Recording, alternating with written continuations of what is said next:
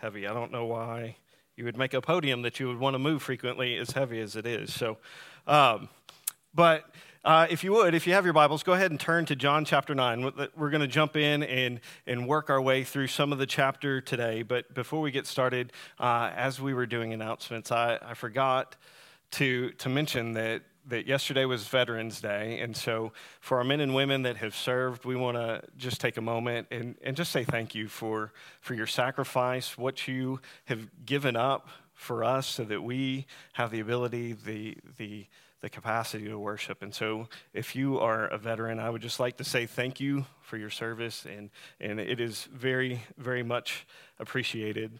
Um, but I'd also like to say that it, it's a little surreal for me uh, to be up here, and I say that uh, because not even two years ago, I was like one of you guys. I was sitting in the chairs coming to church every week, and, and the Lord, um, just in His kindness, drafted a plan that, that I could have never, never imagined. And so I just want to take a moment and, and tell you guys just how thankful I am for you all as a church.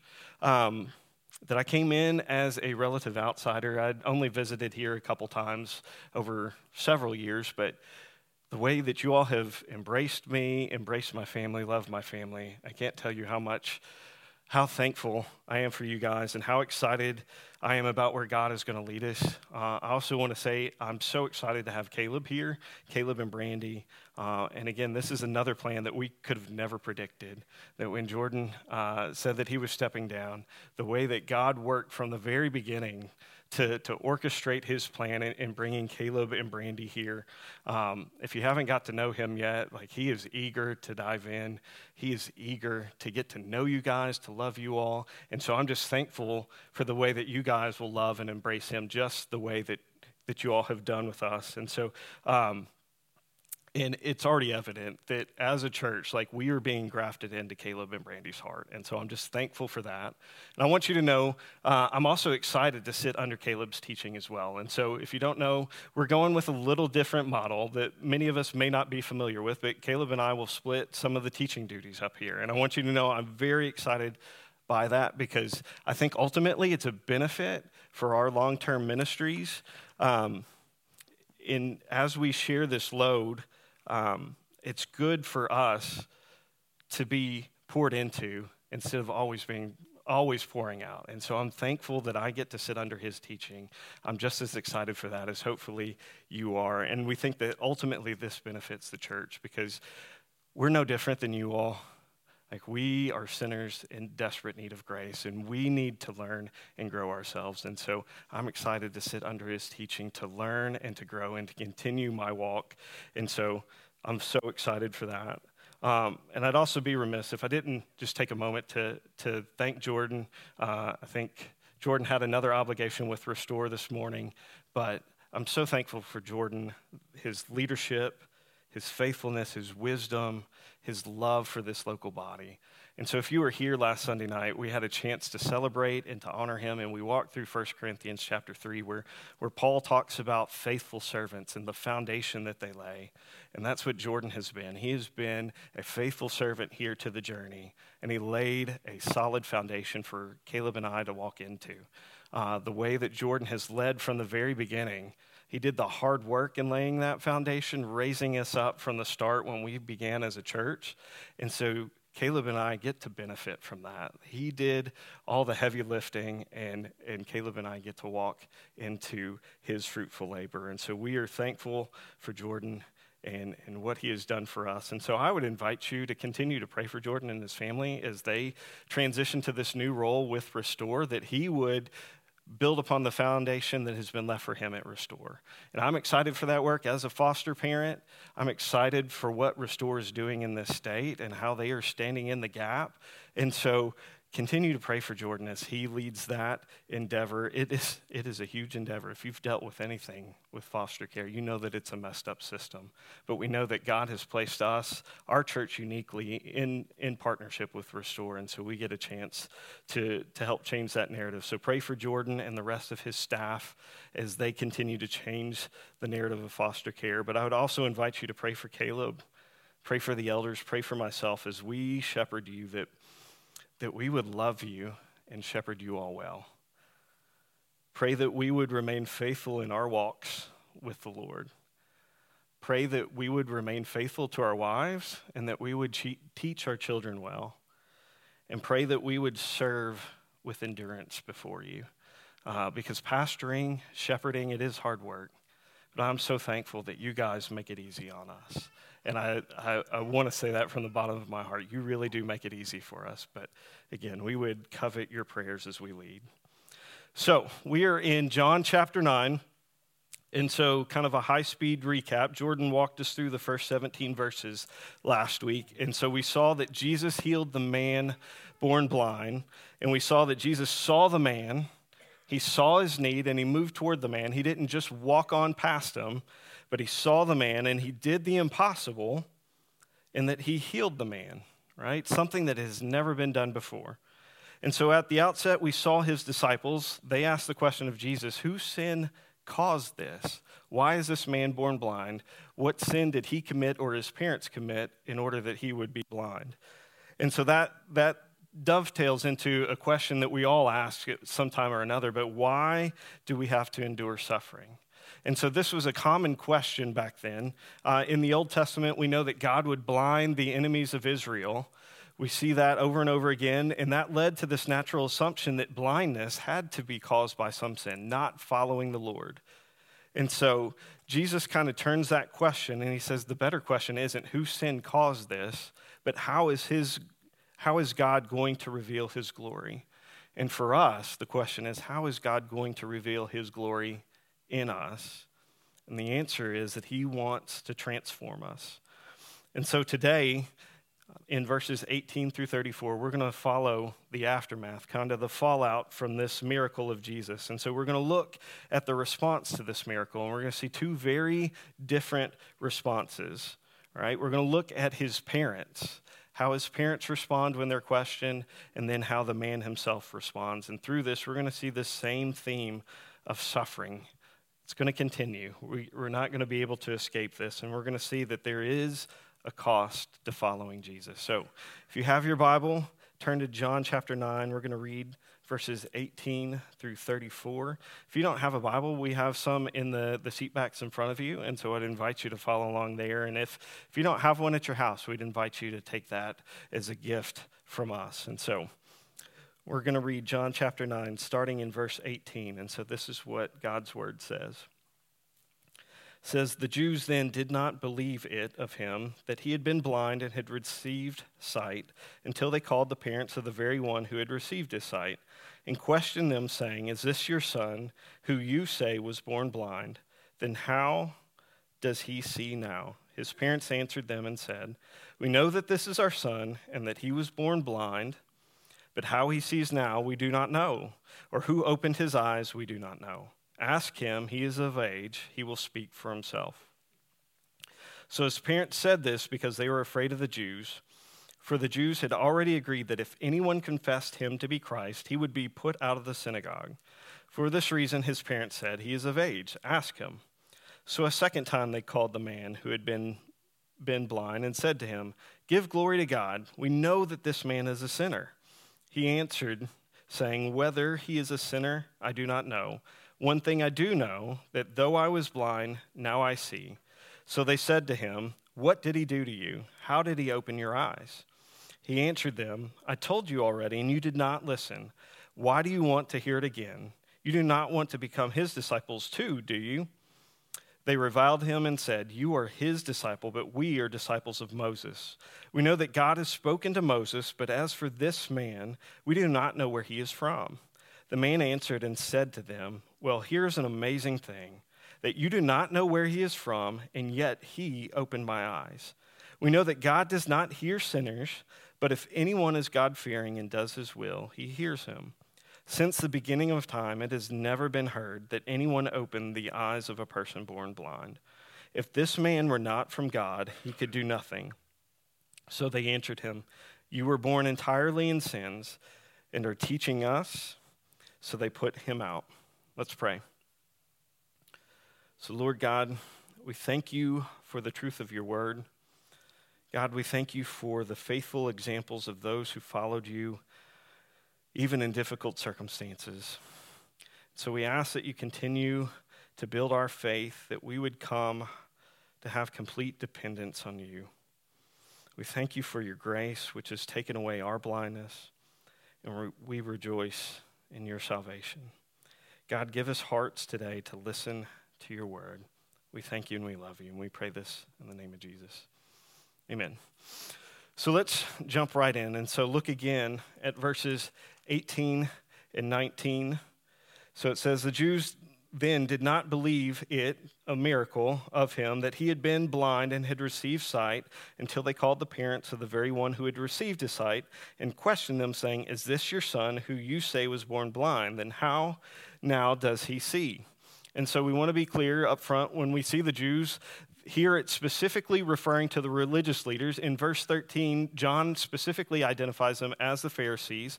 And so John kind of uses this term interchangeably. So this is not the crowd that is coming to the man or coming to the parents. It's not the Jewish people in general, but it's the Pharisees, and they don't believe it that a miracle has happened.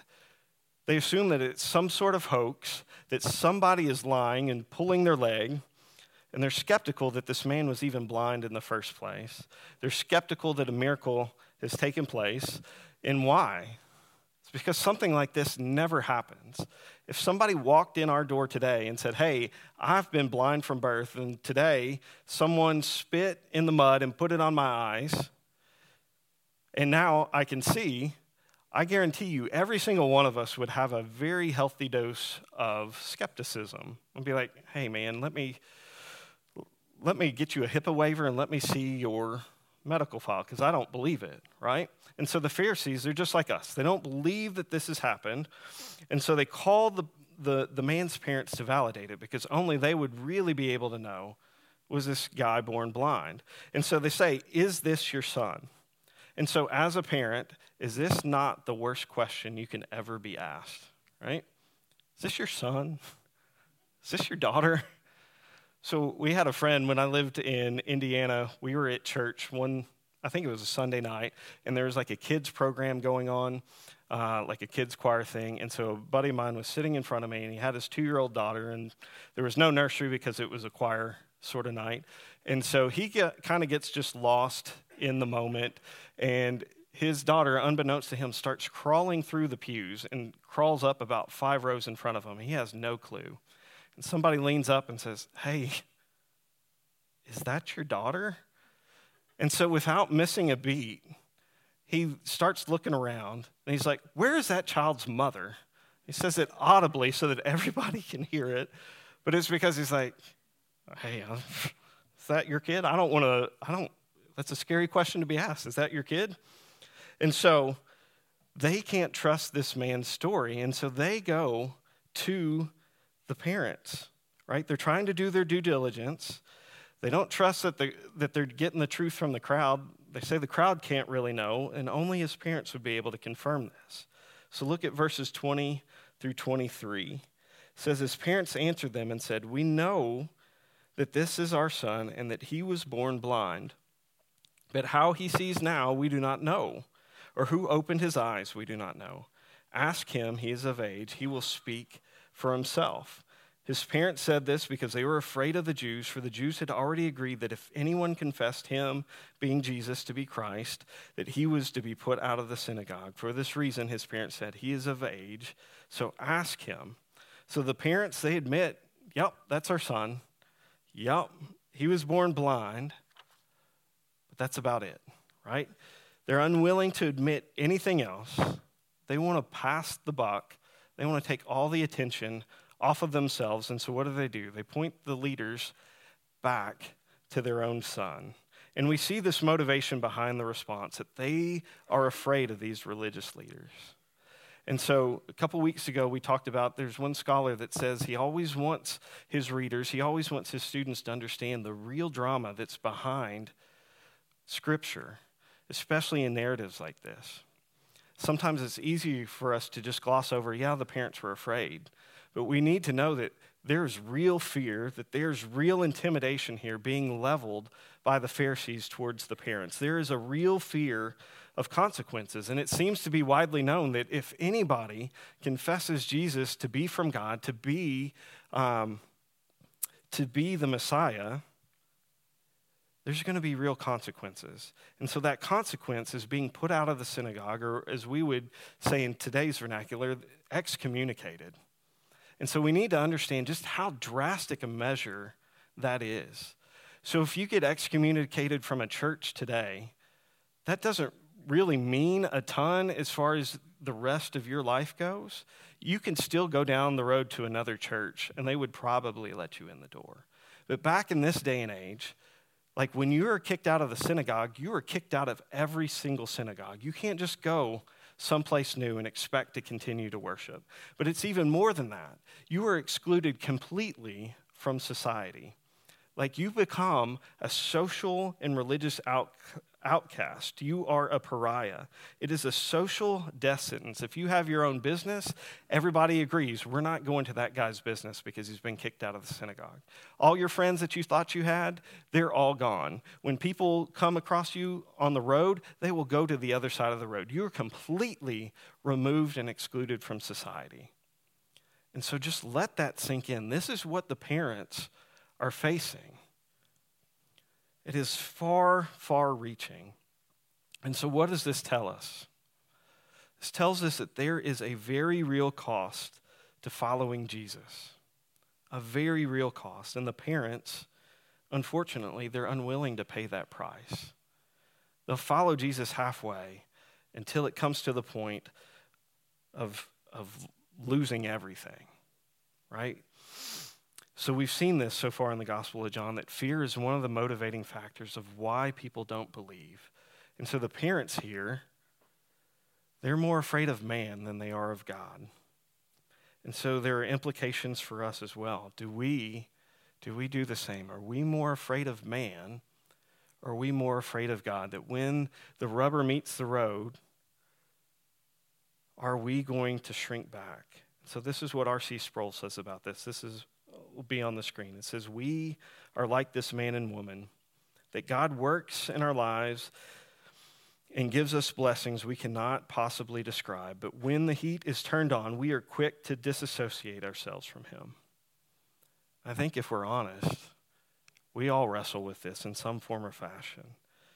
We'll, we'll jump into this a little bit more later on, but man, we have that, we have that tendency when the, when the heat gets turned up, man, I, I, don't, I don't want there to be a cost. I don't want to have to suffer because of this. And so we back away. So let's look at verses 24 through 27. So a second time they called the man who had been blind and said to him, Give glory to God. We know that this man is a sinner. He then answered, Whether he is a sinner, I do not know. One thing I do know, that though I was blind, now I see. So they said to him, What did he do to you? How did he open your eyes? he answered them, I told you already, and you did not listen. Why do you want to hear it again? You do not want to become his disciples too, do you? And so we see this dilemma that the Pharisees have. And this is similar to another dilemma that we see in Scripture. Look at Luke chapter 20, 1 through 7. This will be on the screen. In Luke, he writes One day, as Jesus was teaching the people in the temple and preaching the gospel, the chief priests and the scribes with the elders came up and said to him, Tell us, by what authority do you do these things? Or who is it that gave you this, this authority? And Jesus answered them and said, I also will ask you a question. Now tell me, was the baptism of John from heaven or from man? And they discussed it with one another, saying, If we say from heaven, he will say, Well, why did you not believe him? But if we say from man, all the people will stone us to death, for they are convinced that John was a prophet. So they answered that they did not know where it came from. And so the Pharisees are in this same type of boat. They can't dispute that a miracle has taken place. The crowd knows that he was blind because they had seen him every day sitting and begging. And so it's undeniable. His parents have testified that, yep, he was born blind. It's not, not an act. He was really born blind. And so the Pharisees, they know that something really happened and they can't explain it. And they can't acknowledge that Jesus is from God because if they did that, all of their authority, all of their power would be undermined. And so, what do they do instead? They attempt to destroy the character of Jesus. And basically, they're saying, let's make this guy admit that Jesus is a sinner, because if he's a sinner, then we know he's not from God, right? They cannot entertain and they won't humble themselves to even the mere possi- possibility that a miracle happened. And it doesn't fit their box, it doesn't fit their expectation. And so they tell the man, hey, give glory to God. We know that this man is a sinner. And so they're not asking this guy to bow down and worship the Lord. This is, in essence, them saying, hey, put your hand on the Bible, raise your hand, and say, do you, swell, do you swear to tell the truth, the whole truth, and nothing but the truth? But it's more than that because the Pharisees, they already have their mind made up. And they are basically saying, hey, whatever you say, we know what we think. We already know that this man is a sinner, and nothing that you say is going to be able to change our mind. And so they believe that he's a sinner because if we go back to verse 16, they say that Jesus can't be from God because he does not keep the Sabbath. And we've seen this as a running theme that they care more about their religious tradition, about keeping the, the extra biblical traditions of the law. And so, because he has to be a sinner, because Jesus has to be a sinner, it is impossible for Jesus to heal. And so they are essentially pointing at the man and saying, hey, stop lying to us. We know the real truth. They know the answer. They want to intimidate him into agreeing with him, much like they were able to get his parents to do that. And so, have you ever been around people like this? They want to force you to believe what they want. And sometimes it's direct, sometimes it's a little bit more subtle. I had a boss one time that she always would tag on to something that she would say, We need to do this, don't you think? Or we should go this direction, don't you think? Never once did she really care about what my opinion was. She just wanted to basically get me to agree without her having to overtly forcing my hand. And you know what? That was very effective because I wanted to keep my job. So I would go along with it, right? It wasn't worth it at that time. So the Pharisees, they're trying the same sort of tactic. They're saying, hey, we know this man is a sinner, so tell us the truth. And so, what is the man's response? He says, whether he's a sinner or not, I have no idea. But here's what I do know that I was blind, and now I see. That I was blind, and now I see. And that's because he had experienced complete and total transformation both in a physical and spiritual sense, that he had been completely transformed. And that leads to a bold witness for this man. And that has, te- that has implications for us because he's essentially giving his testimony before these religious leaders. He's pointing them to an objective fact that this isn't subjective. He's not basing this on his feelings, but he says, hey, this is who I was, and this is who I am now, and Jesus did it. Right? That's the that's the essence of our testimony. It can't be denied. We can't rationalize it away. Somebody can't say, "Hey, I don't think that that's quite right." But we tell people, "Hey, this is who I was before Jesus, and this is who I am now." And all of it is because of Jesus.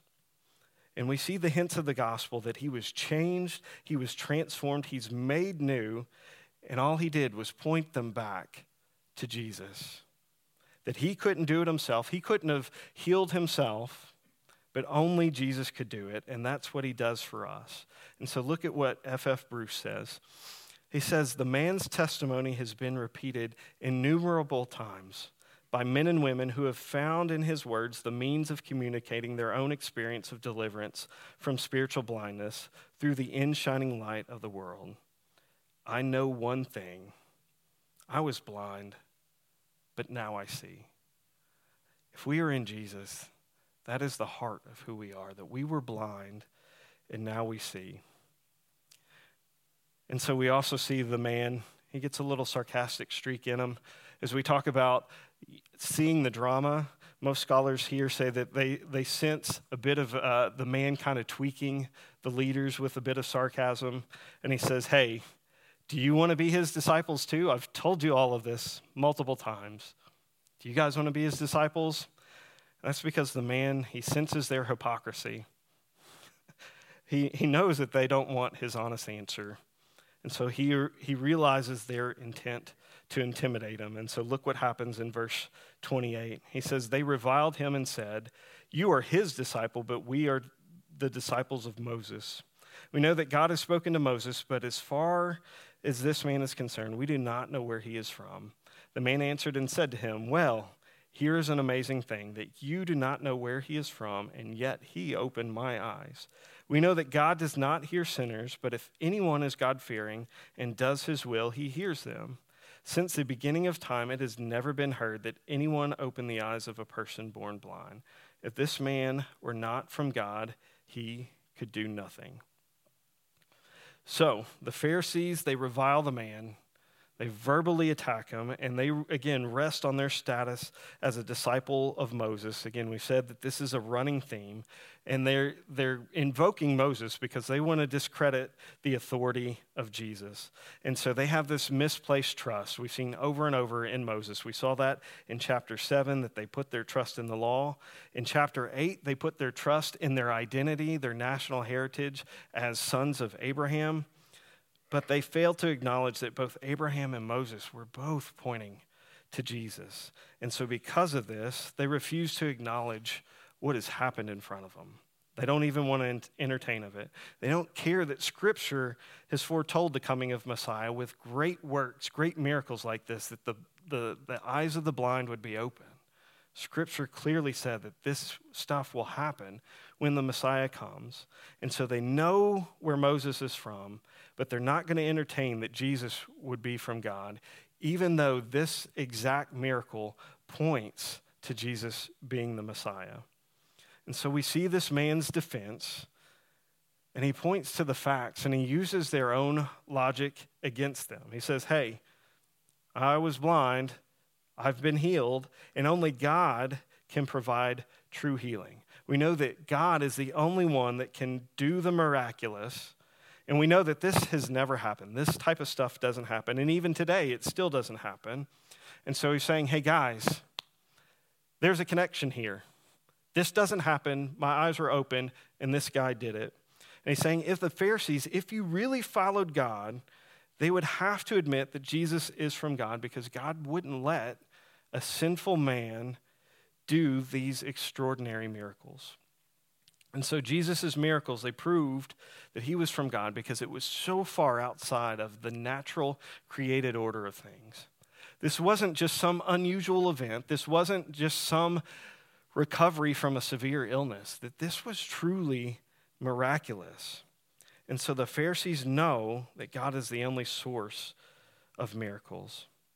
And yet they refuse to believe. And so the man is basically putting them in their place. And so look what happens in verse 34. It says, They, being the Pharisees, they answered him, You were born entirely in sins, and you are the one teaching us? So they put him out. And so the Pharisees, they engage in an ad hominem attack, the type of attack where you don't care about what the actual issue is, you're just going to attack the character of the person.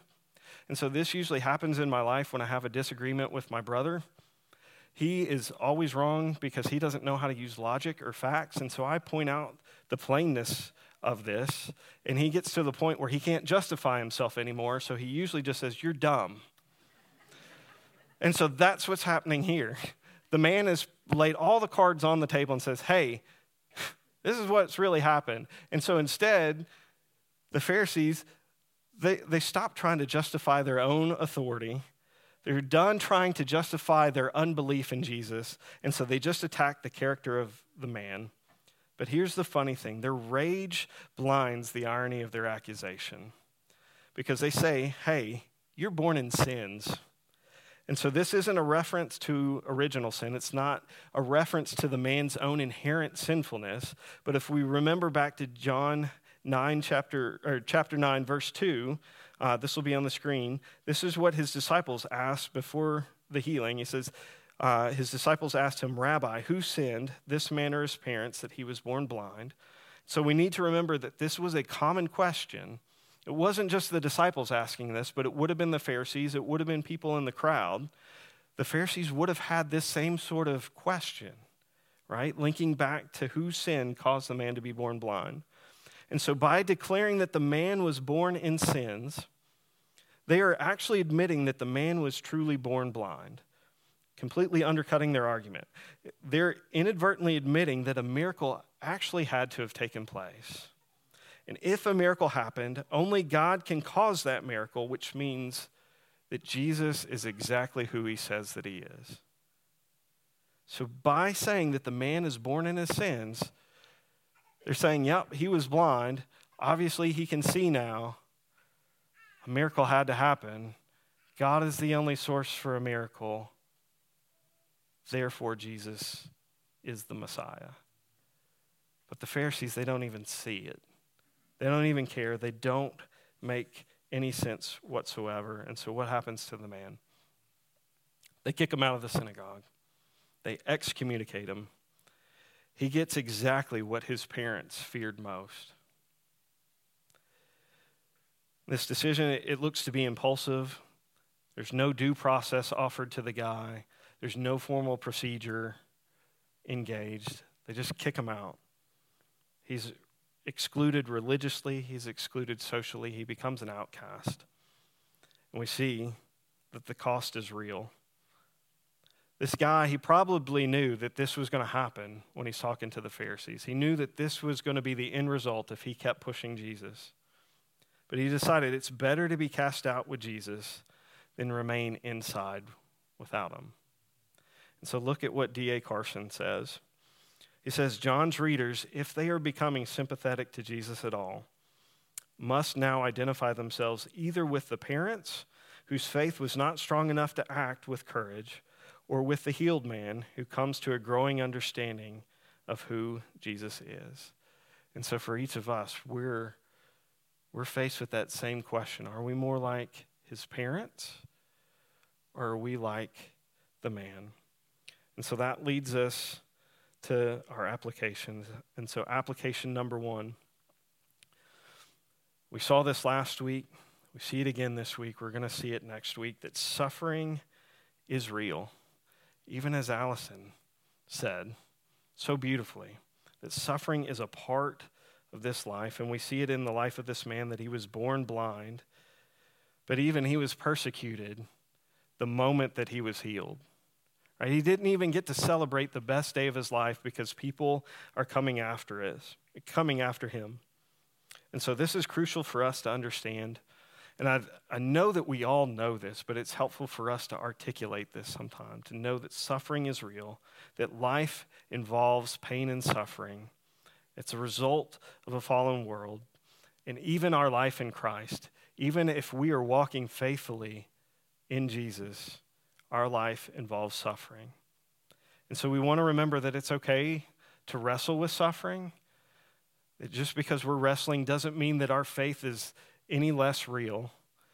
And if you want proof of that, just look to the Psalms. Psalm after psalm is writers crying out to the Lord, Why? Why, God? Why am I going through this? And I know that that doesn't make it any easier when we, when we run up against really hard things. But we want to know that Jesus sees us just like he saw the blind man. That he moves towards us, he pursues us, and that he calls us to himself in the midst of our suffering, and he wants us to turn to him. So, application number two that builds on this first application. But application number two that the cost is real. The cost is very real. That the man and his parents both faced intense suffering when they are confronted with the truth of who Jesus is. And so the parents, they don't want to be identified with Jesus. They stop well short of saying, hey, I'm with that guy, right? It only follow as long as it didn't cost them. But the moment that that cost became real, they turned tail and passed the buck back to their son. But the man, on the other hand, he knew the consequence beforehand, and he didn't shrink back. He made a bold witness to what Jesus had done for him. and this is important, he made that bold witness and he stuck with Jesus, and we're going to see this next week, even though he wasn't restored back to fellowship in society. That Jesus didn't come to him and say, Hey, hey, Pharisees, let this guy back in society now. This guy was still kicked out of society, still kicked out. But the cost of following Jesus is real. And so we, as believers, we will experience suffering and persecution when we follow Jesus. And so, like I said earlier, how will we respond? Are we going to respond like the parents, or are we going to respond like the, the man born blind? And so, thankfully, we don't have to experience the type of persecution that this guy suffered. Lord willing, none of us will have to do that. We don't have to fear being excluded from society. We don't have to fear uh, the loss of all of our friends. But if that was our reality here in Marion, in Williamson County, would that change our approach and how we approach Jesus? would we follow until the cost got real? Would we make a bold witness knowing that a very real consequence awaits us? So look what Peter says in 1 Peter chapter 3, 13 through 17. He says, Now who is there to harm you if you are zealous for what is good? But even if you should suffer for righteousness' sake, for the sake of following Jesus, you will be blessed. Have no fear of them, nor be troubled. But in your hearts, honor Christ the Lord as holy, always being prepared to make a defense to anyone who asks for a reason for the hope that is in you, yet do it with gentleness and respect, having a good conscience, so that when you are slandered, those who revile your good behavior in Christ may be put to shame. For it is better to suffer for doing good, if that should be God's will, than for doing evil. And so this is hard.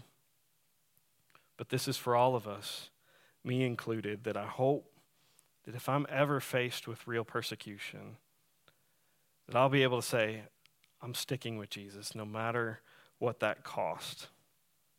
And so, even though we don't have that level of persecution now, we have to prepare ourselves for that should that day should that day come because it's out there and it exists. And so many of you know that just a couple weeks ago, we got back from Central Asia. And so we have brothers and sisters over there where this threat is very real. And so when the O family was here, they shared a story about a, a guy who had accepted Christ. He worked at a phone shop, and they had had the opportunity to share with him as they were going to buy a little phone. And they found out later that he had accepted Christ. And so we got to meet this kid. He was a kid, he was 19 years old. And he had just, at that point, just a couple weeks prior to us getting there, been let back into his family's household. Because when he accepted Christ at 17, his parents kicked him out of the house. And the only reason he was let back into the house is because his dad died and he needed to go back and take care of the family, an unbelieving family. So he was kicked out because of that. When we were part of their local fellowship, they set up a phone right next to where they were preaching. And that's because another brother FaceTimed in every single week so that he could maintain fellowship because he's seeking he's seeking asylum over in Europe. Because at the hands of his own family, he's been beaten, he had been kidnapped, and so he had to flee the country. But yet he's faithfully sharing Christ. He's faithfully led other uh, refugees to Christ. And so a group of them every week, despite the cost that they've experienced, they've left their homeland. They're FaceTiming in so that they can worship with brothers and sisters in their own heart language. And so this, this is not our experience. But if that becomes our experience, are we ready for that? And so look at what Matt Carter and Josh Wredberg say. They say following Jesus is worth it. The difficulties of following Christ on this, this earth cannot even be compared with the future joy still to be revealed. But that doesn't always correspond with earthly happiness. Sometimes your faith will bring rejection and mistreatment. And so we have to know, like deep down, we have to know that Jesus is always worth it. And even, even when we don't feel like he is, we have to know it. We have to stand firm in that. We have to anchor ourselves to that because we have to know that the cost is real, even if we don't experience it here and now. And it's better for us to push for that, to push us collectively for that, than to be unprepared if it never happens. So, application number three we want to remember God's purpose in all of this. If you think back to verse chapter th- or verse 3, that God's work, that his glory is displayed. When, when the disciples ask, whose, whose sin caused this? Jesus responds that this isn't because of sin, it's so that my work can be displayed, that my glory can be revealed. And so we may not always understand why they're suffering. We may not always understand why there is a cost to following Jesus. We may not understand when a little boy loses his life to cancer. But we have to remember that God is always working to fulfill his purposes, to display his glory. And again, that, that can be hard when suffering is real, when we are in the midst of just the worst part of life. When we don't experience vindication, when we don't experience deliverance from whatever we're going through, we have to remember that God's purpose is still being revealed in us. And we have to cling to that promise that the Lord wants us to turn to Him even when it's hard, that we can trust Him because He's the only one that provides true deliverance for us. We want to remember that He has met our deepest spiritual need. He met our spiritual blindness. And He did that when He suffered and died in place of our sins. And so, even when we don't experience healing, when we don't experience deliverance, when we lose a job, when we lose a family member, when we endure the heartache over a child, whatever that is, God's glory is proven and displayed in his death for sinners. And we have to remember that that absolutely outweighs everything else. And because of that, we can follow him and trust him when the cost gets real. So stand with me as we pray.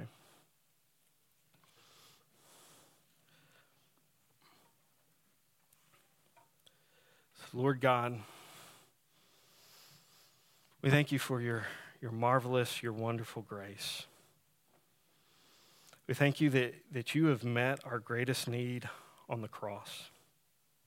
And that because of that, we thank you that you are absolutely worth it that you are worth it even when suffering comes our way, that we can collapse into you and we can find our peace and our rest. Even when we're completely put out in this life, we know that you haven't left us. So we ask that you strengthen our faith, that we might trust you more each and every day, that you would call us to yourself, that we might totally depend on you. So we ask that you have your way in this place now. We pray this in the powerful name of Jesus. Amen. So as the, the band plays, I want you to know that this altar is open. If you want to come and pray, just come down here. Let, let your request be made known to God. If you want someone to pray with, I'll be over here on the side. Caleb will be on this side. But you respond as the Lord leads you.